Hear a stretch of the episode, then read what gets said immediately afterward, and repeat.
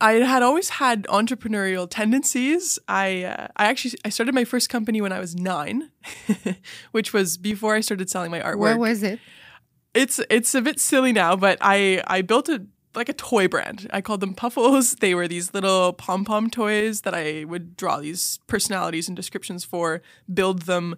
Uh, I ended up, you know, every recess in the schoolyard, I would have a little manufacturing line of of my friends, uh, you know, other eight, nine, ten year olds, building these toys. I would sell them. Uh, I made, you know, a few hundred dollars, which is not actually that much, but at the time I felt rich.